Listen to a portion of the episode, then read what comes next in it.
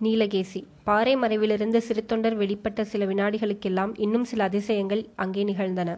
பாறைகளின் பின்னாலிருந்து மரங்களின் மறைவிலிருந்தும் இன்னும் எங்கிருந்துதான் வந்தார்கள் என்று சொல்ல முடியாதபடியும் இந்திரஜாலத்தில் நிகழ்வது போல் திடீர் திடீரென்று ஆயுதபாணிகளான போர் வீரர்கள் அங்கே தோன்றிக் கொண்டிருந்தார்கள். இதைவிட பெரிய மகேந்திர ஜால வித்தை ஒன்று அங்கே நடந்தது. பலிபீடத்தில் கட்டுண்டு கிடந்த சிவனடியார் எப்படியோ திடீரென்று அக்கட்டுக்களிலிருந்து விடுபட்டு எழுந்து பலிபீடத்திற்கு கீழே குதித்தார். இதற்கிடையில் சிறு தொண்டர் நேரே மகா கபால பைரவர் நின்ற இடத்தை நோக்கி வந்து கொண்டிருந்தார். அவரை பார்த்ததும் கபால பைரவரின் முகத்தில் தோன்றிய பீதி நம்ப முடியாததாயிருந்தது சிறு தொண்டர் அருகில் நெருங்க நெருங்க அவருடைய பீதி அதிகமாயிற்று. அவருடைய உடம்பெல்லாம் நடுங்கிற்று. இன்னும் சிறு தொண்டர் அவருடைய சமீபத்தில் வந்து நேருக்கு நேராக முகத்தை ஏறிட்டு பார்த்து ஓ கபாலிக வேஷதாரியே மகா காளியின் சந்நிதியில் நீர் யார் என்று உண்மையை சொல் என்று கேட்டபோது கபால பைரவர் இரண்டடி பின்வாங்கி பிறகு நடக்கவும் நிற்கவும் சக்தியற்றவராய் தள்ளாடி தொப்பென்று கீழே விழுந்தார். அப்போது அங்கே சூழ்ந்திருந்த காளி உப உபாசகர்களிடையில் அககாரம் உண்டாயிற்று. வெறியில் மூழ்கி கிடந்த அந்த கபாலிகர்களால் என்ன விபரீதம் நேரிடுமோ என்று விக்ரமன் கூட சிறிது துணுக்கமடைந்தான். பொன்னனோ வியப்பு பயபக்தி முதலிய பலவித உணர்ச்சிகள் பொங்க தன்னை மறந்து செயலற்று நின்றான். கபால பைரவர் கீழே விழுந்து நாலாபுறமிருந்தும் கபாலிகர்கள் ஓடி வரத் தொடங்கிய சமயத்தில் சிறு தொண்டர் சட்டென்று பலிபீடத்தின் மீது ஏறிக்கொண்டார். மகாஜனங்களே காளி மாதாவின் பக்தர்களே நெருங்கி வாருங்கள். மகா கபால பைரவர் என்று பொய்ப்பெயருடன் உங்களை எல்லாம் இத்தனை காலமும் ஏமாற்றி வஞ்சித்து வந்த ஒற்றைக்கை மனிதனை பற்றி உண்மையை சொல்லுகிறேன் என்றார். சிறு தொண்டரை பார்த்தவுடனே கபால பைரவர் பீதியடைந்து கீழே விழுந்ததினால் ஏற்கனவே அக்கபால பைரவர்களின் மனதில் குழப்பம் உண்டாயிருந்தது. எனவே சிறு தொண்டர் மேற்கண்டவாறு மேற்கண்டவாறு சொன்னதும் அவர்கள் பலிபீடத்தை சூழ்ந்து கொண்டு அவரையே பார்த்த வண்ணமாய் நின்றார்கள்.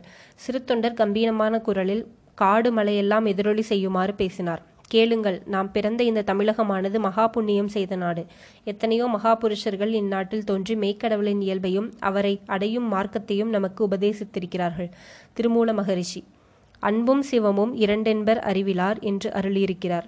வைஷ்ணவ பெரியார் அன்பே தகலியாய் ஆர்வமே நெய்யாக இன்புருகி சிந்தை இடுதிரு இடுதிரியா நண்புருகி ஞானச்சுடர் விளக்கேற்றினேன் என்று திருவாய் மலர்ந்திருக்கிறார். இத்தகைய மனோ மகோன்னதமான தர்மங்களுக்கு உறைவிடமாயுள்ள நமது நாட்டில் காபாலிகம் பைரவம் எனும் அனாசார கோட்பாடுகளையும் நரபலி மாமிசப்பட்டணம் முதலிய பயங்கர வழக்கங்களையும் சிலர் சிறிது காலமாக பரப்பி வருகிறார்கள்.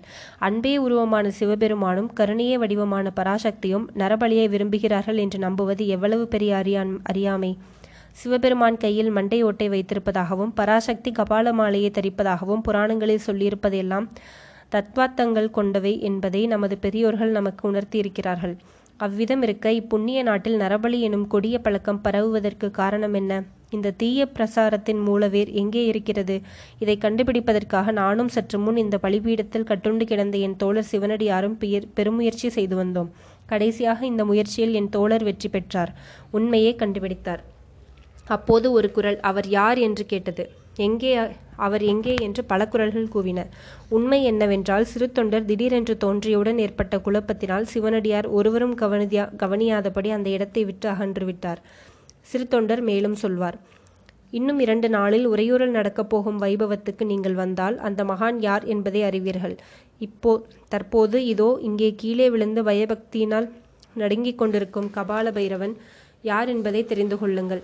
புகழ்பெற்ற நமது மகேந்திர சக்கரவர்த்தியின் காலத்தில் இருபது வருஷத்திற்கு முன்னால் வாதாபி அரசன் புலிகேசி நமது தமிழகத்தின் மேல் படையெடுத்து வந்தது உங்களுக்கு ஞாபகம் இருக்கிறதா?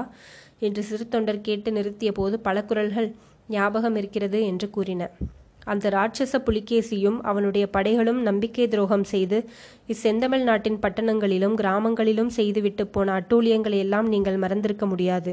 மகேந்திர சக்கரவர்த்தி காலமான பிற்பாடு தர்ம ராஜாதிராஜ நரசிம்ம பல்லவரும் நானும் பெரும்படை கொண்டு புலிகேசியை பழிவாங்குவதற்காக வாதாபிக்கு படையெடுத்து சென்றதையும் நீங்கள் அறிவீர்கள். வாதாபி நகரத்தின் முன்னால் நடந்த கொடிய யுத்தத்தில் நமது வீரத்தமிழ் படைகள் புலிகேசியின் படைகளை எல்லாம் ஹதாஹதம் செய்தன. யுத்தம் களத்துக்கு வந்த புலிகேசியின் படைகளிலே ஒருவராவது திரும்பி போகக்கூடாது என்று சக்கரவர்த்தி கட்டளையிட்டிருந்தார். ஆனால் அவருடைய கட்டளைக்கு மாறாக ஒரே ஒருவனை மட்டும் திரும்பி போகும்படி நான் அனுமதித்தேன். போரில் கையை இழந்து சரணாகதி எனும் காலில் விழுந்தவனை கொள்வதற்கு மனமில்லாமல் அவனை ஓடிப்போக அனுமதித்தேன். அந்த ஒற்றைக்கை மனிதன் தான் இப்பொழுது இதோ விழுந்து கிடக்கும் நீலகேசி. புலிகேசியை விட கொடிய அவனுடைய சகோதரன் இவன். இதை கேட்டதும் கூட்டத்தில் ஆஹா அப்படியா? என்ன மோசம்? என்ன வஞ்சகம்? என்று பலவிதமான பேச்சுக்கள் கலகலவென்று எழுந்தன. சிறிது பேச்சு அடங்கிய பிறகு சிறு தொண்டர் மீண்டும் கூறினார். இவனை நான் மன்னித்து உயிரோடு திருப்பி அனுப்பினேன் என்று தெரிவித்த போது சக்கரவர்த்தி நீ பிசகு செய்தாய். இதனால் ஏ ஏதாவது வி- விபரீதம் விளையும் என்று சொன்னார். அது உண்மையாகிவிட்டது. இந்த நீலகேசி கபாலிக வேஷத்தில் நமது புண்ணிய தமிழகத்தில் வந்து இருந்து கொண்டு பஞ்சத்தினால் ஜனங்களிடையே புக்தி கலங்கியிருந்த காலத்தில் கபாலிகத்தையும் நரபலியையும் பரப்பத் தொடங்கினான். எதற்காக? வீரத்தினால் ஜெயிக்க முடியாத காரியத்தை சூழ்ச்சியினால் ஜெயிக்கலாம் என்றுதான். கடல்களுக்கு அப்பால் உள்ள தேசங்களுக்கெல்லாம் புகழ் பரவியிருக்கும் நமது மாமல்ல சக்கரவர்த்திக்கு விரோதமாக உங்களை எல்லாம் ஏவிவிட்டு சதி செய்விக்கலாம் என்றுதான். இந்த உத்தேசத்தினுடனேயே அவன் கொல்லிமலையின் உச்சியில் உள்ள குகைகளில் ஆயிரக்கணக்கான கத்திகளையும் கோடாரிகளையும் சேர்த்து வைத்திருக்கிறான். ஆ என்று கபால பைரவரின் கோபக்குரல் கேட்டது. ஆம் அந்த ஆயுதங்களை எல்லாம் சக்கரவர்த்தியின் கட்டளையினால் இன்று அப்புறத்த அப்புறப்படுத்தியாகிவிட்டது. இன்னும் இந்த சோழ நாட்டு இளவரசன் விக்ரமனையும் தன்னுடைய துர்தேசத்துக்கு உபயோகப்படுத்திக் கொள்ள எண்ணம் எண்ணியிருந்தான். அதற்காகவே பார்த்திப சோழ மகாராஜாவின் வீரபத்தினி அருள்மொழி தேவியை சிறைப்படுத்தி வைத்திருந்தான்.